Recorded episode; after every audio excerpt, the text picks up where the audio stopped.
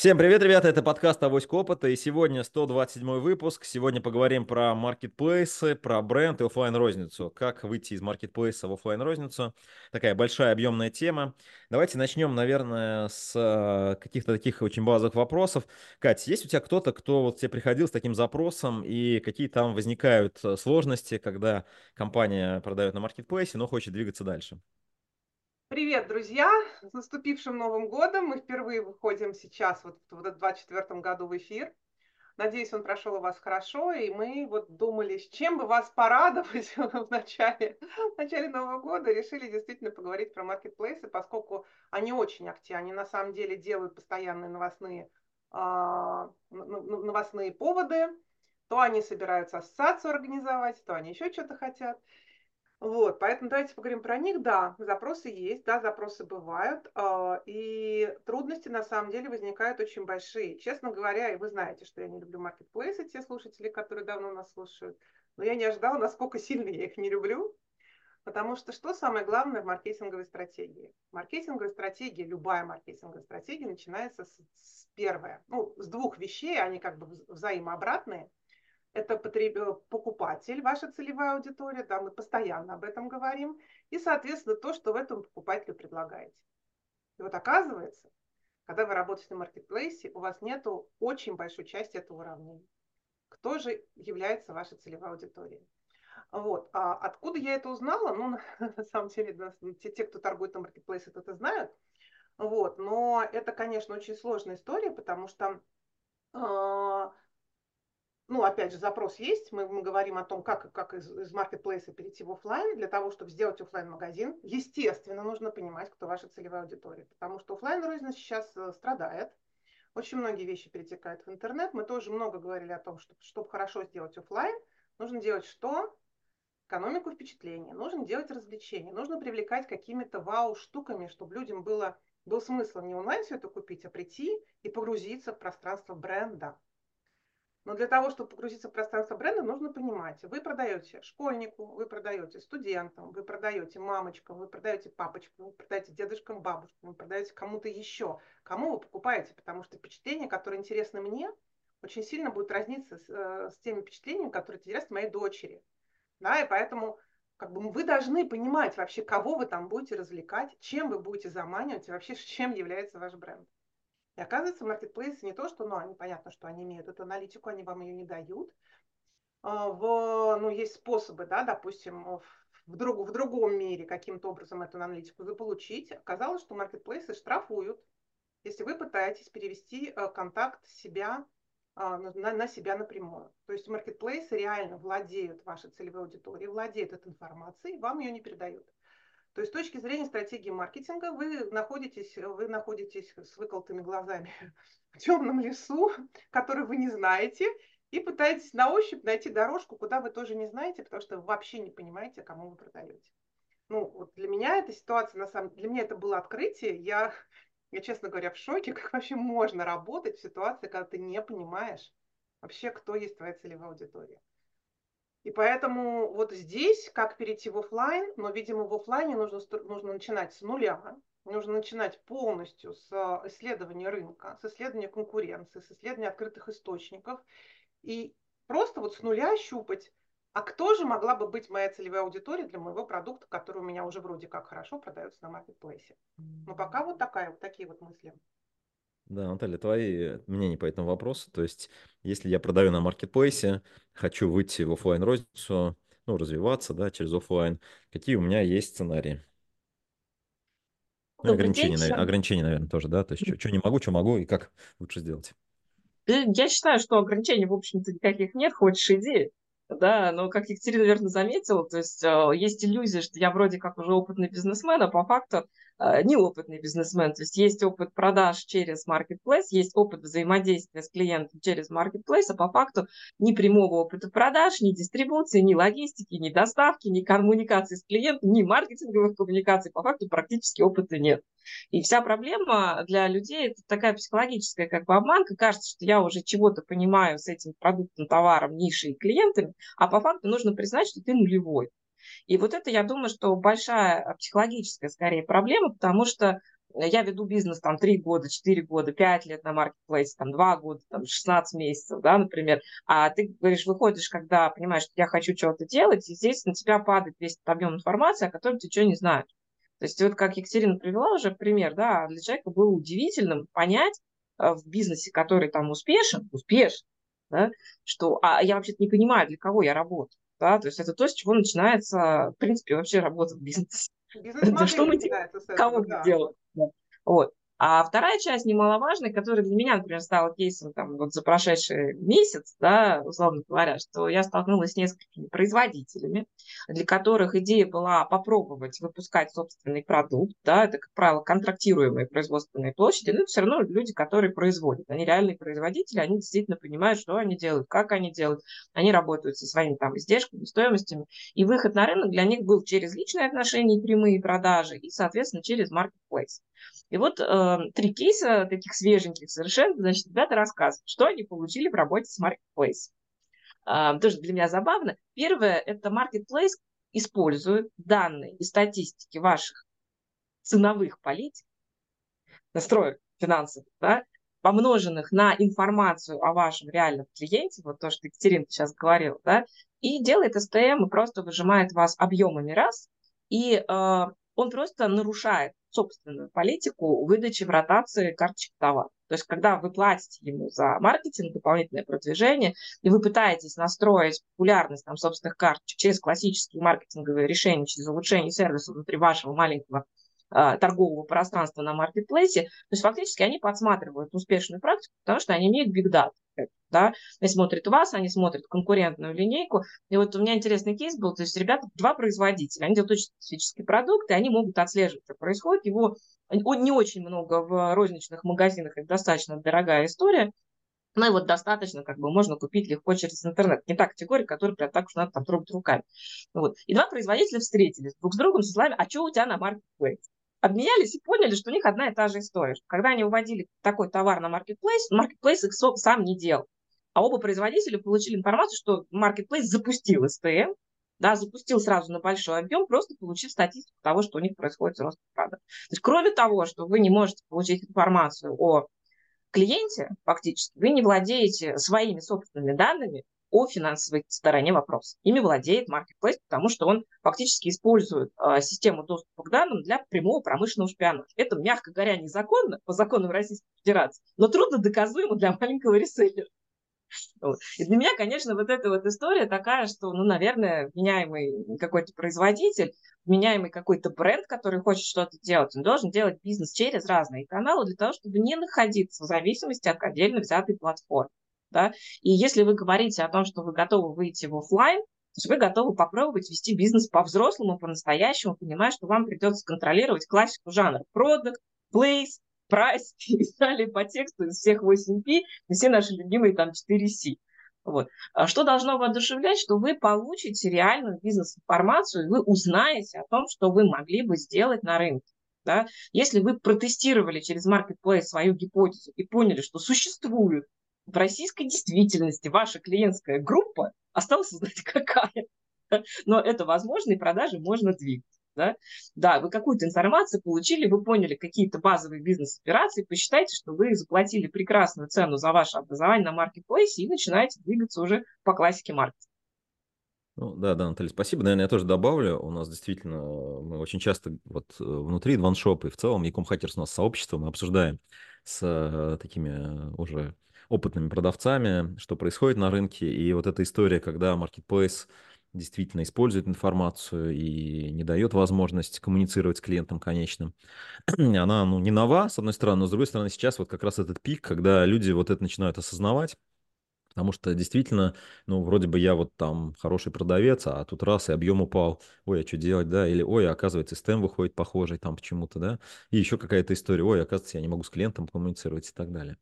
Вот, что делают наши ребята в Ecom Hackers, и вот какие у них есть там на это ответы, да, такие вот, да. Но первое, понятно, это развитие собственного бренда. То есть ваш бренд э, очень сложно если вы его развиваете, в том числе в альтернативных каналах, его, ну, люди будут набирать именно бренд. То есть поэтому здесь действительно нужно вкладываться в брендинговую коммуникацию, и, соответственно, ваш бренд никто с вашего продукта не сотрет. Единственное, что невозможно стереть с вашего продукта, да, вот. Ну, единственное, ее можно, понятно, с ним конкурировать, с ТМом, да, но, по крайней мере, вы можете этот бренд. И вот несколько наших клиентов, они даже те, которые просто продавали, они заказывали продукцию, брендированную уже своим собственным брендом и продвигают вот свой собственный бренд, в том числе на маркетплейсах. Вот, это первая история. Вторая история, ну, она понятная и, в общем-то, очевидная, что нужно создавать свой канал. То есть это может быть свой, свой локальный небольшой интернет-магазин, который вы делаете уже, исходя из того, что вот Екатерина сказала. У тебя определенные эмоции, определенные вещи, которые важны для вашей аудитории, с которой вы уже начинаете коммуницировать самостоятельно. Вот, другого пути нет. То есть э, свой собственный трафик. Вот мы в книге, в книге я пишу трафик и воронка, да. Вот э, три типа трафика, да. То есть, э, ну, можешь купить где-то платный трафик, да, может органически как-то прийти, вот, ну, либо может быть свой трафик. Вот нужно создавать свой трафик, когда вы работаете на маркетплейсах.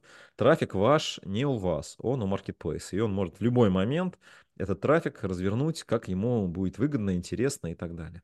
Вот, он может повысить комиссию, ввести рекламные платежи, вот, да, он дает объемы, да, и даже иногда на этом можно заработать.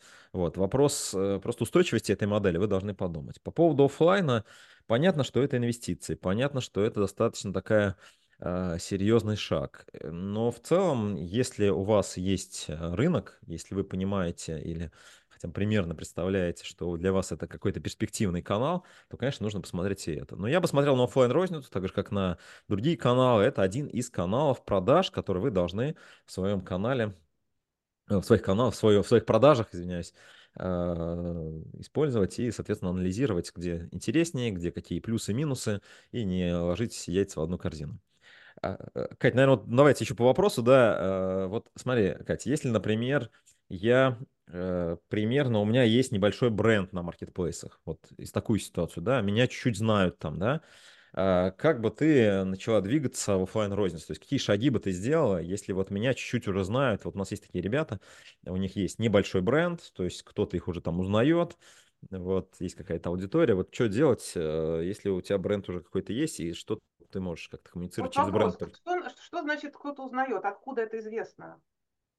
Откуда эта информация? Ну, да, тебя, например, в Яндексе набирают. То есть ты в маркетплейсах там подаешься, свой бренд сделал, и там по статистике Яндекс, там есть такой сервис WordStat, например, да? Да, да, да. Ты да. видишь, что твой бренд там набирают. Это точно ты, вот, и люди ищут это через, например, поиск или через какие-то Но при этом у тебя каналы. только на маркетплейсах Но при этом ты только на маркетплейсах, ну, может быть, у тебя есть какая-то даже небольшая, там, небольшой сайтик, но пока, как бы, да, ты там ничего не анализируешь. Вот, то есть вот есть какая-то такая вот базовая брендовая история, но минимальная, из которой вот, ну, люди там хотят начать. Вот. Ну, это нужно? очень вот базовая, такое? конечно, история. Но если есть сайтик, это уже немножко легче, потому что можно хотя бы чуть-чуть проанализировать, да, аудиторию сайта. Ну да, да, кто приходит туда, происходит. да. Ага. То есть это уже какое-то владение клиентом, на сайте уже что-то может происходить, uh-huh, uh-huh. Uh, уже можно там собирать свою контактную базу, но по сути своей, uh, ну, как невозможно э, развиваться, невозможно строить стратегические планы какие-то, если ты не знаешь своего клиента. Вот для меня это просто вот ну, такая база, без которой ты просто вот, тебя берет и сносит завтра. Вот как вы говорите, да, приходит СТМ и сносит. И все, и ты ничего не можешь сделать. Вот поэтому, ну, прежде всего, конечно же, нужно, ну, первое, как Анташ сказала правильно, признать, что может, у тебя и кажется, что у тебя есть бренд, но бренда, по сути своей, у тебя нету, потому что пока ты ничего не знаешь, почему, за что же тебя любят, какая твоя сильная сторона и кто тебя покупает. Вот, то есть нужно разбираться с этим в первую очередь. Каким образом? Ну, возможно, усилить продвижение собственного, не знаю, собственного сайта. Возможно, начать вести соцсети. Ну, то есть каким-то образом начать постепенно коммуницировать со своей целевой аудиторией, собирать, собирать ее в какую-то сначала маленькую базу, потом базу побольше. Да, можно также попробовать сделать, конечно же, офлайн магазин но офлайн магазин все-таки это не первое, что я делала бы, потому что нет, можно, конечно, с этого начать. Почему нет? Да, но просто это будет больше вложения денег. Просто больше вложения денег. Потому что, как я уже сказала, офлайн концепция сейчас это не просто вывеска и не просто э, стеллажи с продукцией. офлайн концепция, чтобы сейчас вообще кто-то заходил в этот офлайн магазин э, нужно каким-то образом добавить эмоции, добавить впечатление, а, добавить развлечения, добавить что-то еще. Для кого вы будете добавлять? Ну, можно, конечно, просто взять и пофантазировать все-таки, да, для кого вы продаете. Ну, лучше, конечно, хоть как-то убедиться в том, что вы не ошиблись, что, ну, например, тот пример, который я э, предлагаю, там, для меня там, там четко совершенно идет разделение. А, там либо а, мамы с детьми, либо студенты, ну, какие-то молодые люди. Это разные люди. Это абсолютно разные люди. Вот. И мне, мне сейчас даже сложно, я даже не понимаю, у меня такое раздвоение в голове идет, для кого концепцию это делать развлечение? Для мамочек или для модных таких вот как бы студентов, которые, как, которым хочется всего новенького, классненького и замечательного? То есть да, да, да, Наташа, именно так. Вот, поэтому, э, ну, я бы начала бы как-то, наверное, просто с более дешевых способов а, сбора информации по своей целевой аудитории. Как я уже сказала, продвижение своего сайта, аналитика сайта, продвижение сайта, соцсети, ну, то есть каким-то образом вот где-то людей собирать, с ними разговаривать, спрашивать, что они хотят, смотреть, кто эти люди. Спасибо, да, Катя. Давай, Антош, наверное, последний вопрос будем завершать. То есть, э, как, э, вот у меня есть какой-то опыт продаж на маркетплейсе, возможно, у меня есть какой-то бренд, как мне э, начать в офлайн розницу играть? Вот, и дорого ли это стоит? Да, на самом деле, есть у вас опыт продаж на маркетплейсе, нет у вас опыта продаж на маркетплейсе, как так вы выходите в совершенно другой канал, там, продажи по подписке, или там продажи в офлайне, или продажи через телемагазин, или продажи через чужую полку в офлайне и так далее. У вас получается принципиально новый департамент в бизнесе, вот, если хотите. Как начать, говорит, с нуля? Ну, с нуля так и начать. Начни, да? Главное ввязаться в эту историю, да, то есть если вы для себя решили, ну, начать, наверное, надо с построения какого-то плана, с оценки того, сколько это будет стоить, и с разговоров с коллегами, которые сделали там какой-то похожий переход, может быть, даже в похожем по модели продвижения или потребления товара, там, каком-то, не аналоге вашем, да, а просто похожем в данном случае поведении, попробуйте поговорить с экспертами, да, послушать какие-то советы. Ну, или с прочтения базовой книжки Котлера про маркетинг.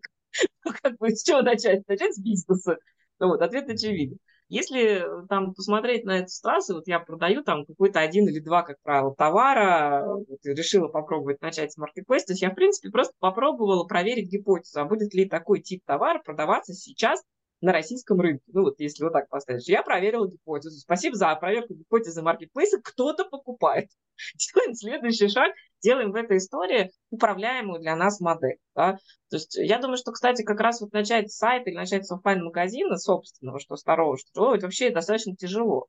То есть если вы хотите попробовать э, потрогать там офлайн розницу, понять, что это такое, ну, сложно зайти с маленьким объемом в федеральный ритейл. Ну, зайдите в какой-то маленький местечковый ритейл, просмотрите, да, поговорите с продавцами, постойте сами, там, сделайте презентацию. Не знаю, выйдите на торговую ярмарку, которую делает ваш город, попробуйте через прилавок товар продавать. Вот вы увидите, условно говоря, какую-то долю аудитории, как она реагирует и что она вам говорит. Да, все это соберите. То есть, действительно, Катя правильно сказала, идите в рынок, идите исследовать. Проводить исследования можно десятками способов, в том числе имея готовый продукт, да, вы можете это попробовать в живом общении с людьми. Презентационные форматы в торговых центрах, на ярмарках, да, никто не отменял, это стоит недорого. Более того, существуют там десятки методов поддержки местными муниципалитетами, местных бизнесов для попробовать продавать и взаимодействовать с аудиторией. То есть это, в принципе, недорого и доступно для большинства.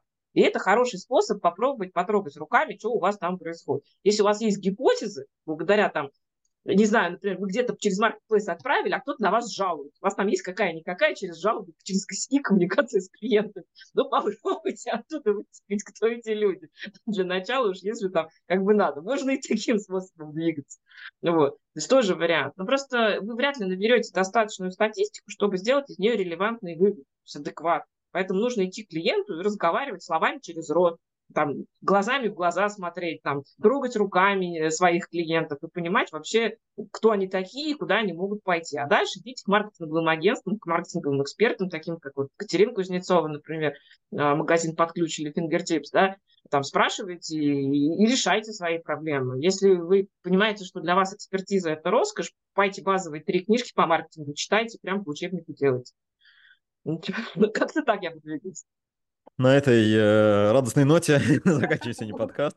Ребят, на самом деле, да, э, понятно, что есть свои плюсы и минусы во всех э, каналах, во всех движениях. И анализируйте, смотрите, слушайте нас. Э, удачи и до встречи в следующем выпуске. Пока-пока. До свидания. Всем пока.